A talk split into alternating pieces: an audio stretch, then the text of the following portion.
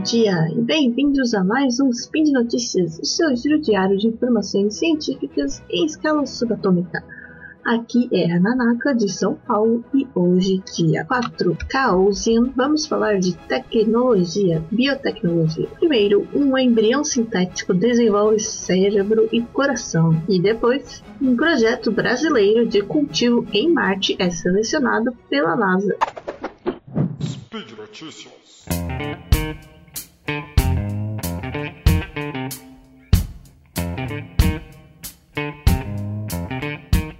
Primeiro, um embrião sintético desenvolve cérebro e coração. Pesquisadores da Universidade de Cambridge criaram, criaram em laboratório um embrião sintético de camundongo. Quer dizer, sintético é, o embrião sintético é um que é criado sem a utilização de óvulo e esperma, né? ou seja, não é feita uma fecundação.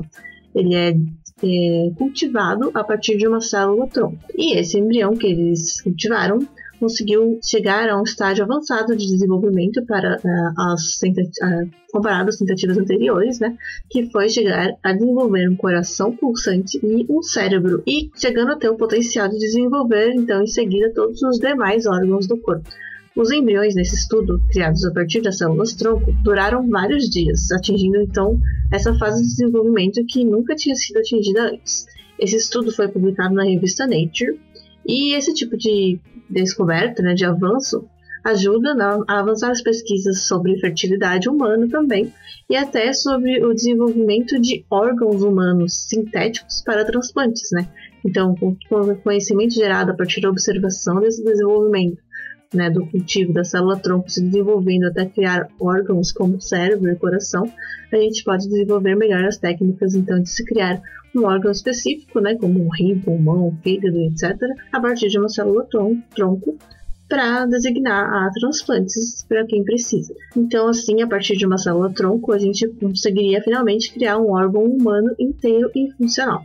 E apenas um mês antes da publicação deste estudo, um outro grupo de pesquisa de Israel tinha publicado também um estudo com resultados similares, que eles conseguiram cultivar com sucesso embriões sintéticos de camundongo que duraram cerca de oito dias e meio. E então a existência desses dois estudos, né, eles se fortalecem um ao outro porque foram grupos diferentes de pesquisa que conseguiram resultados similares de forma independente. Então isso sempre né, corrobora a pesquisa.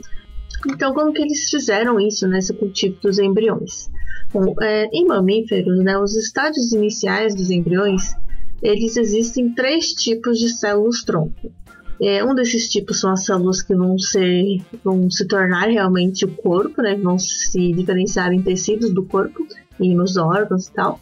E os outros dois tipos servem para estruturas de apoio ao desenvolvimento, né? Um deles é o que vai se tornar a placenta e o outro o saco amniótico. Inclusive é algo que uh, muitas pessoas assim não têm essa informação também é que a placenta é um órgão que é do feto, né, geneticamente tal, então o feto que desenvolve a placenta e não a mãe, né, no caso a, a, o útero. É, então é isso aí. Você tem um órgão chamado placenta. Você já teve uma placenta. Todo mundo já teve uma placenta sua que foi a que você gerou quando estava dentro do útero. É, enfim, então o estudo da embriogênese, da placenta e de, de todos os, os, processos que ocorrem ali na troca entre o feto e o útero e tal, é, é, é um estudo é fascinante e envolve inúmeros processos que ainda estão sendo investigados. Né? A gente ainda está tentando entender todo esse processo porque são muitas muitas variáveis que se interligam de muitas formas, então é uma rede enorme de ativações. É, então, bom, basicamente são esses três tipos de células tronco que existem no, nos estágios iniciais do embrião mamífero, né, as que vão virar tecido do corpo, as da placenta e as do saco amniótico. E essas células conseguem se comunicar trocando sinais químicos e mecânicos que vão realmente guiar o desenvolvimento desse embrião. Então, essa pesquisa, essas pesquisas, eles conseguiram imitar esses processos naturais no laboratório, cultivando células tronco de cada um desses três tipos e juntando elas na proporção certa, né, com base nos, nas observações e com condições ambientais ideais para o desenvolvimento, né, com todos os nutrientes e condições de temperatura e pressão, tudo com, nos conformes. É, eles também manipularam a expressão gênica, né, então a expressão de alguns genes, e isso permitiu que as células-tronco se, se autogerenciassem, né, acabassem é, interagindo melhor e se montaram, né, se automontaram, formando então os embriões e que então começou a se desenvolver naturalmente, passando para os estágios iniciais do desenvolvimento embrionário, até que chegou a ter realmente um coração batendo, um saco amniótico e a evidência de um cérebro. E os embriões duraram apenas oito dias e meio devido a alguns defeitos, né, o que costuma acontecer né, nesses experimentos mas só de terem durado tanto tempo e atingirem o ponto que o cérebro completo já tinha começado a se desenvolver, assim, apresentando uh, todas as estruturas que viriam a desenvolver um cérebro completo, né? Incluindo uh, as que conectam a região frontal do cérebro. Então, ele atingiu um estágio de desenvolvimento que nunca tinha sido visto antes nesse tipo de experimento. E isso colocou então esses embriões à frente de todos os estudos anteriores do tipo, e é, então é um novo modelo mais avançado de, é, de cultivo de embriões sintéticos, né? Desenvolvendo então o cérebro, o coração funcional e todos, no final, todos os componentes que realmente poderiam dar origem ao resto do corpo, né? ao completar um corpo. E esse ponto do desenvolvimento, né, em que existe o cérebro, a formação completa do, do, estágio do cérebro e do coração, é um ponto crucial do desenvolvimento do feto, né? Tanto que é o ponto em que muitas gestações falham. E então é capaz de observar isso nos embriões sintéticos de forma reproduzível, controlada, né, em condições ideais e testáveis, de manipuláveis também, né, entender é, e é, ajuda a gente a tentar entender, né, porque onde, onde exatamente, por que é, essas falhas acontecem, né, entender talvez melhor então com, como e por que uma gestação pode falhar. Isso pode ajudar um grande avanço nas pesquisas de embriogênese e de fertilidade. Bom, esse avanço também pode iniciar um movimento das pesquisas para deixar das pesquisas para deixar de usar modelos animais, né, modelos animais de organismos animais naturais e trabalhar com modelos sintéticos, né, criados a partir de células tronco. Por exemplo, para fazer teste de fármacos, né, você não precisaria usar um animal, né, fazer a reprodução, usar um animal, você poderia cultivar uma um órgão né, dele, o que seria o, o, o alvo do fármaco, né, e já testar nesse órgão sintético. É, entre aspas, né? Gente diz sintético, mas é orgânico, só que com a origem é, não é, fecundativa. É, é, muito difícil esses termos é, nebulosos ainda, né? Porque quando a gente tiver órgãos sintéticos de silício, aí, não sei se vai ser silício, acho que não, mas seja um órgão sintético de carbono é orgânico ou não? Porque afinal, coisas orgânicas são de carbono, de vago.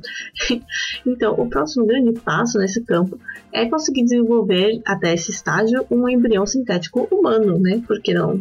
Afinal, se a gente quer criar órgãos humanos, seria interessante também desenvolver um embrião a partir de uma célula tronco até esse estágio.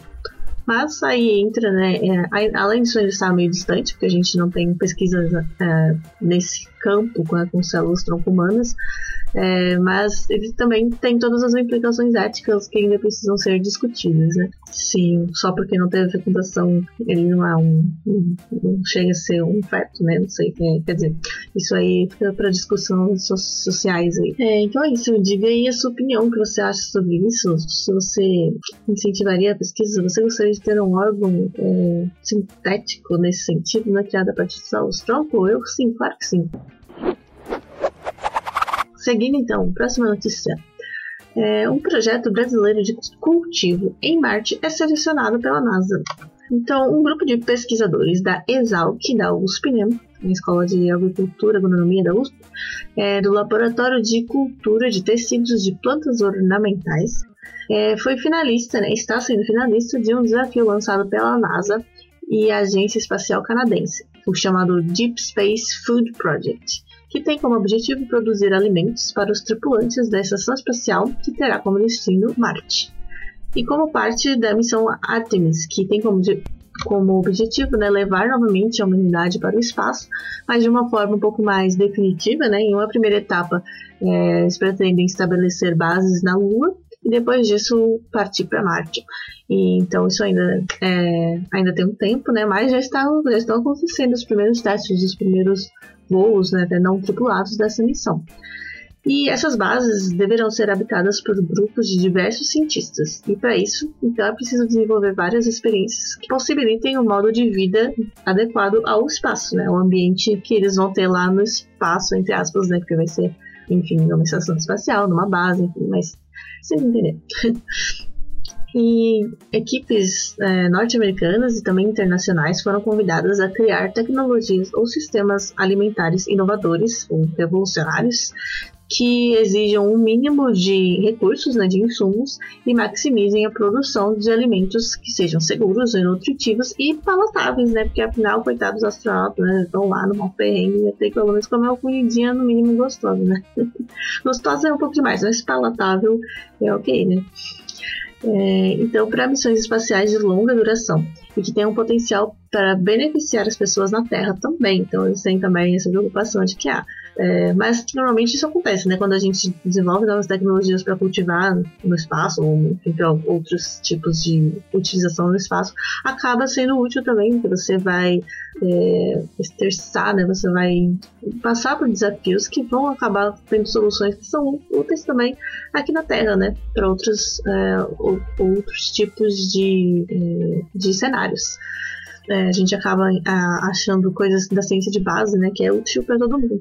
E o sistema de produção proposto deve ser adequado então ao a um espaço limitado, né, com um volume limitado, então para ocupar o mínimo de espaço possível, né, otimizar o espaço.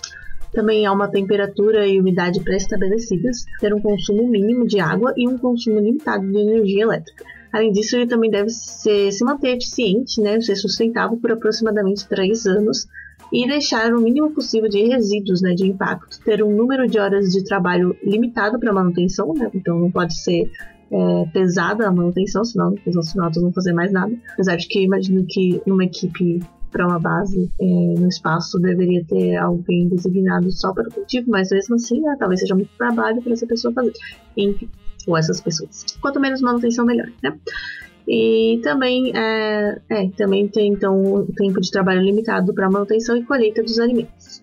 E é, o, a pretensão é que não tenha alguém designado só para isso, né? A tripulação meio que faz tudo, então eles também vão cuidar, colher e cuidar e colher os alimentos.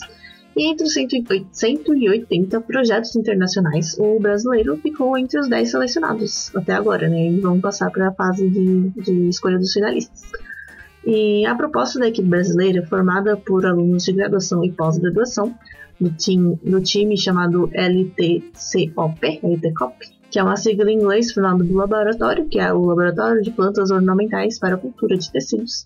Então, o projeto deles é produzir alimentos frescos, que são, nesse caso, o morango e a taioba, é, morango, porque eles já tinham um projeto né, de, de, de pesquisa, enfim, de, de, cultivo de morangos no laboratório, e a taioba, porque eles quiseram incluir uma hortaliça, né, uma punk, que é uma planta alimentícia não convencional, que é muito comum né, aqui no Brasil, todo mundo já deve ter visto uma taioba por aí, aliás, é, que ela pode ser confundida com outras plantas que não são comestíveis, então cuidado, identifique bem suas punks. Enfim, e é, a taioba é uma planta rica em nutrientes, como vitaminas, sais minerais e também tem propriedades antioxidantes e pode ser consumida completamente, né? Então as suas folhas, caules e raízes, que são, parece assim, mel, uma batata, também são comestíveis. É, e então eles fizeram um projeto para cultivar e produzir esses alimentos frescos em condições que seriam as condições de Marte e também em trânsito, né, durante o trajeto. E no projeto deles, os painéis verticais, que eles têm painéis verticais que podem ser usados para produzir o, os alimentos, como os morangos, sob uma luz artificial e restrições operacionais. Então, nesse sistema é, é, possível controlar a nutrição das plantas com a irrigação, fertilização e também os, os níveis de carotenoides dos frutos, né, adicionando um terpeno no processo. Terpenos são é, uma espécie de metabólito secundário, né, ou seja, uma, uma substância que as plantas produzem, que, enfim, existem vários tipos, inúmeros tipos, e cada planta tem, pode produzir vários tipos, tipos diferentes e tal. E normalmente é o que dá, por exemplo, o aroma da planta, né? Os terpenos são compostos aromáticos. e, bom, o laboratório de cultura de tecidos né, está incluído no sistema para abastecer o banco de mudas também. Além disso, é usado um óleo essencial de laranja que contém um terpeno chamado D-limoneno, que é, nesse caso eles utilizam para manter as plantas é, livres de pragas e doenças. Né? Os óleos cítrico, de cítricos, especialmente, são conhecidos por seu efeito inseticida, além de, por ser um óleo, né, ele evitar a difusão de água pela superfície da planta, então dificultando o desenvolvimento de fungos, né, ou doenças, ou que a planta se deteriore por conta da umidade excessiva, e também acaba criando essa camada protetora, além de, de, um óleo ser um produto ecológico, né, não ser tóxico, e também eles, uma das inovações seria que eles utilizam esse óleo essencial também para fazer a higienização do sistema de irrigação, então, além de terem sucesso nessa limpeza, é, eles manter o sistema limpo, né? Eles também acabaram descobrindo que o sistema de que a aplicação do seu óleo essencial na, nas plantas acabou resultando em uma melhora também na qualidade nutricional dos alimentos frescos que foram produzidos, né? Eles calcularam enfim, a presença dos nutrientes nos morangos e tal, e viram que eles têm mais carotenoides é, do, que, do, do que os que não foram aplicados o óleo. O projeto já está pronto, né? Já tem morangos em produção e no período de seis meses, estimado que é o estimado é, para a viagem até Marte, o módulo consegue produzir morangos para o consumo de até três pessoas. Agora, eles não especificaram, não sei se esse consumo tipo uma porçãozinha de morango no café da manhã para cada um, ou se as pessoas iam sobreviver na base de morangos, se todo o seu aporte energético é de morangos. E, mas eu imagino que não, eu imagino que seja a porção de frutas para garantir certo, esses nutrientes e a, a palatabilidade. É, a produção desses alimentos né, ela tem que ser específica para as condições da estação espacial. Então, elas têm que ter o consumo de energia e água limitados e também tem uma quantidade máxima de resíduos que ela pode gerar, né, e alimentos voláteis que têm que ser evitados também. Isso também foi uma preocupação da equipe. É, imagina levar um cultivo de durian para o espaço, os elementos voláteis que vão ficar. Bom, e também outro desafio foi o tamanho do módulo, né? Que é, ele é feito, como eu, já como eu comentei, que um dos, dos critérios é, é, otimizar o espaço, né? Utilizado. Então, o tamanho do, do módulo foi feito para verticalizar a produção. Então, é, é como, como, uma mini horta vertical. E é feito no sistema de semi-hidroponia, ou seja, os morangos são cultivados também é, com semi-hidropônicos, né? e com variedades de morango específicas que poderiam ter melhor é, adaptabilidade ao ambiente pretendido. Então é isso, muito legal né, esse projeto. Espero que consigam ser finalistas e vencer. Espero que ganhem o prêmio e que possam, que a gente veja aí então uma Taioba em Marte. Já pensou Taioba em Marte? Muito da hora. então é isso. E os links para esses estudos estão aqui no, no post. Se você tiver alguma crítica, sugestão de temas, é, correção, coloque também aí seu comentário. E lembrando que este podcast só é possível de acontecer por, por conta do apoio dos nossos patronos, dentro do patronato do SciCast, no Padrim ou no PicPay. Então, se você quiser e puder, também nos apoie por lá.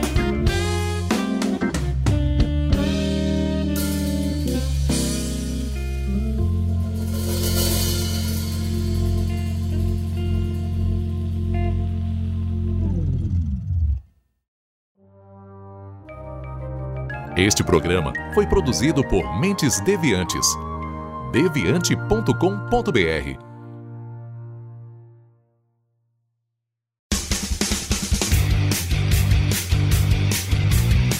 Cortes, edição de podcast.